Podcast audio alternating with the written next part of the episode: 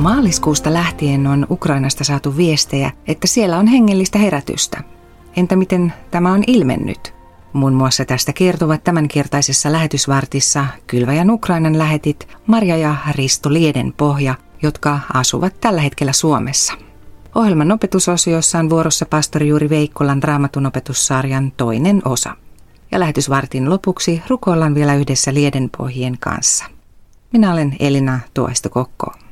Lähetysyhdistys Kylväjä. Kylväjä.fi Marja ja Risto, haastattelin teitä noin vuosi sitten, kun olitte juuri palanneet takaisin työalueellenne Ukrainaan. Nyt tilanne on sodasta johtuen aivan toisenlainen ja olette asettuneet toistaiseksi tänne Suomeen. Mitä teille kuuluu? Kiitos kysymästä. Jumala tosiaan johdatti meidät Suomeen silloin helmikuussa juuri, juuri ennen sen suurhyökkäyksen alkua ja päällisin puolin kuuluu ihan hyvää. Lapset on suomalaisessa koulussa ja joka päivä tietysti rukoillaan johdatusta ja varjelusta sinne ystäville ja työtoverille, jotka tällä hetkellä on siellä paikan päällä Ukrainassa. Joo, kiitos. Ihan hyvää kuuluu koko meidän perheelle. On ollut oikein hyvä olla Suomessa nyt tässä vaiheessa. Kylväjän Ukraina-keräys on tuottanut suurimman potin koko lähetysjärjestön historiassa. Miten näitä varoja on käytetty tähän mennessä? Tosiaan hienoa, että on paljon ihmisiä ollut mukana tässä avustustyössä ja ollaan saatu suoraan sinne paikan päälle toimittaa sitä apua. Siellä tosiaan on meidän ystävät, työtoverit pitkältä ajalta tuttuja ja luotettavia, niin sinne on hyvä ollut lähettää apua. Ja ensiksi siellä autettiin paljon nimenomaan pakolaiseksi lähteviä. Nyt sitten entistä enemmän on sitten autettu niitä ihmisiä, jotka on jäänyt sinne paikan päälle, eli vammaisia ja lapsiperheitä ja muita apua tarvitsevia voisinkin lukea täältä paikan päältä lyhyen viestin, mitä Ladislav Smokvin kirjoitti, vammaistyöntekijä. Viime aikoina on ollut paljon vammaisten luona käyntejä, kotikäyntejä, tapaamisia kadulla, sairaaloissa sekä vammaistapaamisia vammaisyhdistyksissä. Ja myös toinen meidän yhteistyökumppani Leonid Wasserman Messiaanista seurakunnasta kirjoittaa, Työmme on jatkunut koko ajan, palvelemme kansaamme täällä, saarnaamme Jumalan sanaa rukoilemme ihmisten puolesta, annamme heille ruoka- ja lääkeapua, apumme piirissä olevien juutalaisten ja ei-juutalaisten perheiden määrä kasvaa jatkuvasti ja on tällä hetkellä jo lähes 400. Osa avusta on mennyt Odessaan lisäksi myöskin Kreikkaan, Puolaan, Romaniaan, Unkariin ja Israeliin kylveen yhteistyökumppaneiden kautta.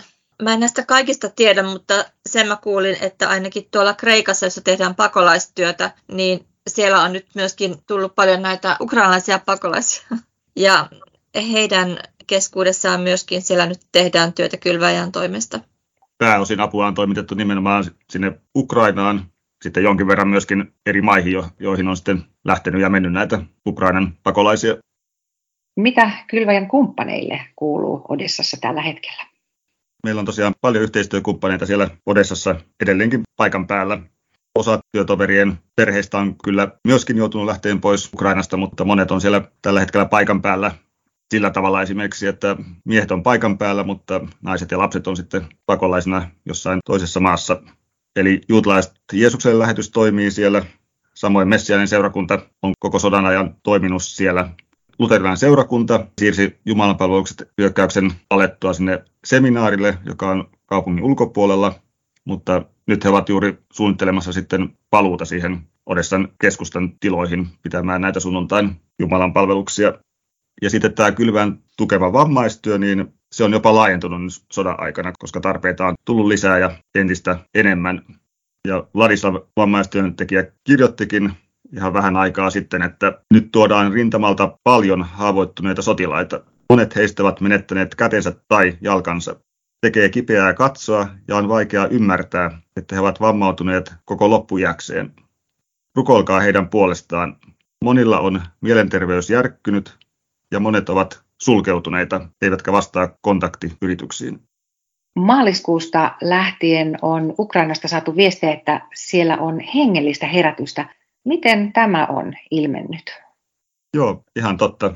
Ollaan saatu paljon viestejä ja esimerkiksi tämä Leonid Wasserman, joka on tämän Messiaan seurakunnan johtaja, niin hän kirjoitti viestissään Vieraillessani ruoka-apua tarvitsevien ihmisten luona kävin Emilian luona. Kun kysyin tältä juutalaisnaiselta, mitä hän ajatteli Jeesuksesta, hän sanoi uskovansa Jumalaan. Ja sitten hän kertoi, miten eräs nainen oli neuvonut häntä rukoilemaan juutalaisen rukouksen, meidän isämme. Vähän sen jälkeen hän oli kotiaan siivotessaan löytänyt kirjasen, jossa oli isä meidän rukous ja syntisen rukous. Ja nyt hän rukoilee nämä rukoukset joka päivä. Emilia ja minä sovimme jatkavamme tapaamisia niin, että hän voisi kasvaa Herrassa. Kertomus vielä jatkuu. Käynnilläni Emilian luona tapasin Aleksein, hänen vävynsä. Hän on juutalainen ja Harkkovasta tullut pakolainen. Punainen risti evakuoi hänet voimakkaan tykistötulen alta kaupungista. Vierailupäivänäni Aleksei oli vakavasti sairaana koronassa ja vuoteen omana. Sovimme tapaavamme, kun hän on toipunut ja kahden viikon kuluttua tapasin Alekseen kotonaan. Kävi ilmi, että hän oli mies, joka etsi Jumalaa ja harkitsi uskoa Jeesukseen. Leonid on kertonut, että monet näistä ihmisistä, joille he tuovat ruoka-apua esimerkiksi ja juttelevat heidän kanssaan hengellistä asioista, niin monet ovat halunneet tulla mukaan myöskin seurakuntaan. Leonille on avautunut myöskin ovi sinne sotilaiden keskuuteen, että he on päässyt todistamaan sotilaille myöskin Jeesuksesta. Ja Leonid Wasserman kirjoitti tähän loppuun vielä, että Jumala lisää pelastuneita seurakuntaan ja sydäntämme lämmittää se, että ihmiset tunnustavat uskonsa sekä kotikäynneillämme että tullessaan Jumalan palveluksiin. Pidämme raamattopetusta niille, jotka haluavat kasteelle, ja pian saammekin juhlia heidän kastettaan. Maria ja Risto, millaista muunlaista viestiä Ukrainasta on kantautunut?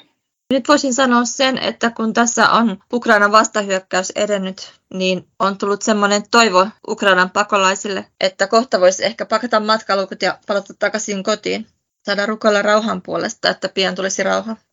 nyt kirjoitti, että entinen luokkatoverini on sotaupseeri ja on puolustamassa Ukrainaa tässä sodassa. Rukoilen jatkuvasti hänen ja hänen asettoveriensa puolesta ja olen yhteydessä häneen.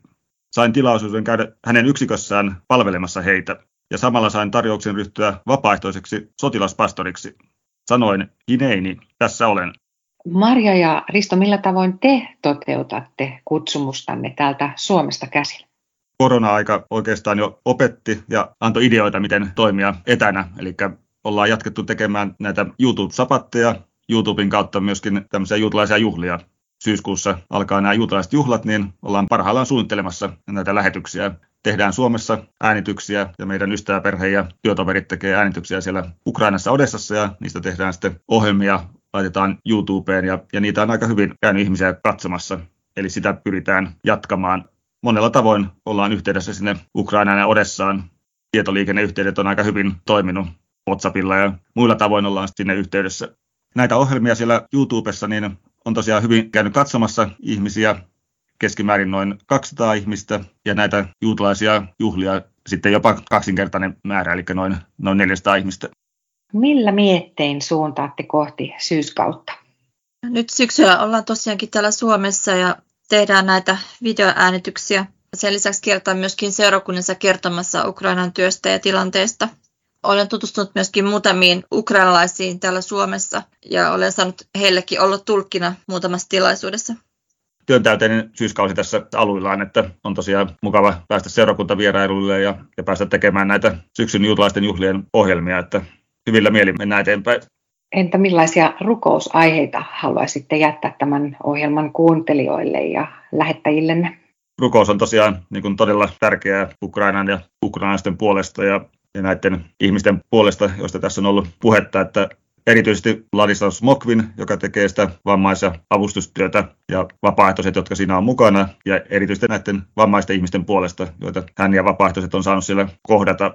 Ja sitten toiseksi Leonid Wasserman, Messiaanin seurakunnan johtaja ja nämä vapaaehtoiset, jotka myös tekee sitä avustustyötä, niin heidän puolestaan. Näin kylväjän Ukrainan lähetit Marja ja Risto Liedenpohja, jotka asuvat tällä hetkellä Suomessa. Tilaa lähetystyöntekijän kirje, niin kuulet ajankohtaisia uutisia säännöllisesti sähköpostitse tai paperikirjeenä. Samalla voit tilata maksutta neljä kertaa vuodessa ilmestyvän Kylväjä-lehden. Lisätietoa löydät osoitteesta kylvaja.fi. Lähetysvartin päätteeksi rukoillaan vielä yhdessä Liedenpohjien kanssa, mutta sitä ennen Kylväjän tutkimus- ja koulutusyksikön kehittämispäällikkö pastori Juri Veikkola opettaa raamattua aiheenaan Pieni tyttö. Vanhan testamentin puolella on kohta, jossa pieni tyttö toimii keskeisessä roolissa.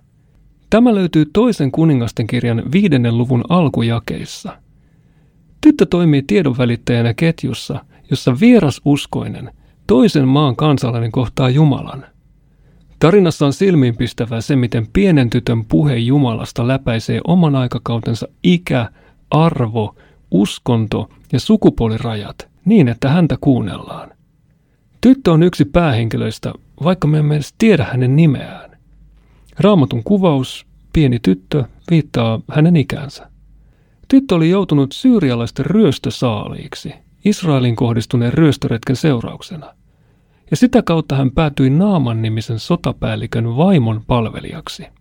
Ja nyt hän eli siis vierassa maassa, jossa Jumala ei tunnettu, mutta sielläkin hän kantoi omassa sisimmässään uskoa ja oli valmis todistamaan tästä Jumalasta. Ja tämä todistus kantoi hedelmää. Sotapäällikkö Naaman sairasti spitaalia, ja tyttö vinkkasi perheen emännälle. Kumpa herrani pääsisi käymään sen profeetan luona, joka on Samariassa. Se mies parantaisi hänet spitaalista. Seuraavat jakeet kertovatkin, miten tytön sanoma kuultiin. Emäntä kertoi asian miehelle Naamanille. Naaman kertoi asian omalle kuninkaalleen, siis Syyrian kuninkaalle. Syyrian kuningas lähetti Naamanin viemään sanoman Israelin kuninkaalle kirjeen kautta. No tämä kaikki kuvastaa sitä, miten hyvä sanoma leviää melkein kuin itsestään. Tässä tapauksessa palvelus tytöltä kuninkaille asti. Mutta sanoma muuttui kuninkaiden välisessä viestinnässä – Syyrian kuningas olikin kirjoittanut kirjeen, jossa hän pyysi Israelin kuningasta parantamaan Naamanin. No tästä kuningas suuttui ja repäisi vaatteensa ja sanoi, olenko minä Jumala? Ja antoi ymmärtää, että hän ei voi ketään parantaa. Mutta kun profeetta Elisa kuuli kuninkaan suuttumuksesta, hän sanoi, lähetä tuo mies minun luokseni, niin hän tulee tietämään, että Israelissa on profeetta. Ja tällä lausellahan Elisa halusi sanoa, että Jumala on läsnä. Jumala toimii aktiivisesti. Jumala on lähettänyt profeettoja, joiden kautta hän kutsuu ja toimii. Jumala paimensi yhä kansansa. Hän ei ollut hylännyt tätä kansaa, ei edes tilanteessa, jossa vieraat vallat, eli tässä tapauksessa Syyria, teki ryöstöretkiä ja jossa poliittinen ilmapiiri oli vähintäänkin epävakaa. Elisan viesti oli, että Jumalan apu koskee näitä syyrialaisiakin, näitä, jotka olivat tulleet ryöstöretkelle. Ei siis ainoastaan omaa kansaa, vaan muitakin kansoja. Ja heille kuului se viesti, että täällä on profeetta, täällä toimii Jumala.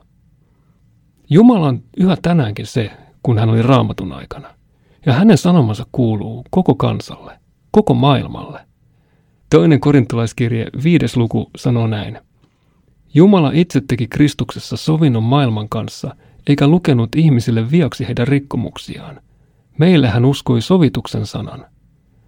Me saamme viedä tätä pelastuksen sanomaa, arkisin sanoin, kuten tämä tyttö, puhuen siitä, kenestä uskomme, ja vaikka vain sivulausessakin. Jumala toimii. Näin pastori Juuri Veikkola. Muistathan, että tämän lähetysvartin voit kuunnella myös Kylväpodista, joka löytyy siis useissa palveluissa. Ja nyt ohjelman lopuksi rukoillaan vielä yhdessä Risto ja Maria Lieden pohjan kanssa. Kiitos rakas taivannessa siitä, että saadaan tulla sinun etesi kaikkien rukousten kanssa. Kiitos Herra siitä, että sinä rakastat Ukrainan kansaa ja vaikka sinä sitä koettelet, niin sinulla on hyvät ajatukset sitä kohtaan. Herra, pyydetään, että siunaat siellä olevia kylveen yhteistyökumppaneita. Anna Herra heille voimia ja viisautta kohdata erityisesti ihmisiä, jotka ovat kärsineet sodassa. Pyydetään Herra, että pidät heidät turvassa ja pyydetään myöskin, että rauha pian saisi koittaa sille maalle. Auta meitä myöskin olemaan tukemassa kaikkia pakolaisia, jotka ovat lähteneet sitä maasta Jeesuksen nimessä. Niin rakas taivaisa, kiitos, että saadaan rukoilla, että siunaat Ukrainaa, kaikkia ukrainalaisia, myös niitä, jotka on siellä rintamalla pahoissa paikoissa tälläkin hetkellä. Ja siunaa Vladislavia ja Leonidia ja vapaaehtoisesti tekemään sitä hyvää työtä, avustus- ja vammaistyötä, ole heidän kanssaan ja johdata ja auta kaikessa siinä Jeesuksen nimessä. Amen.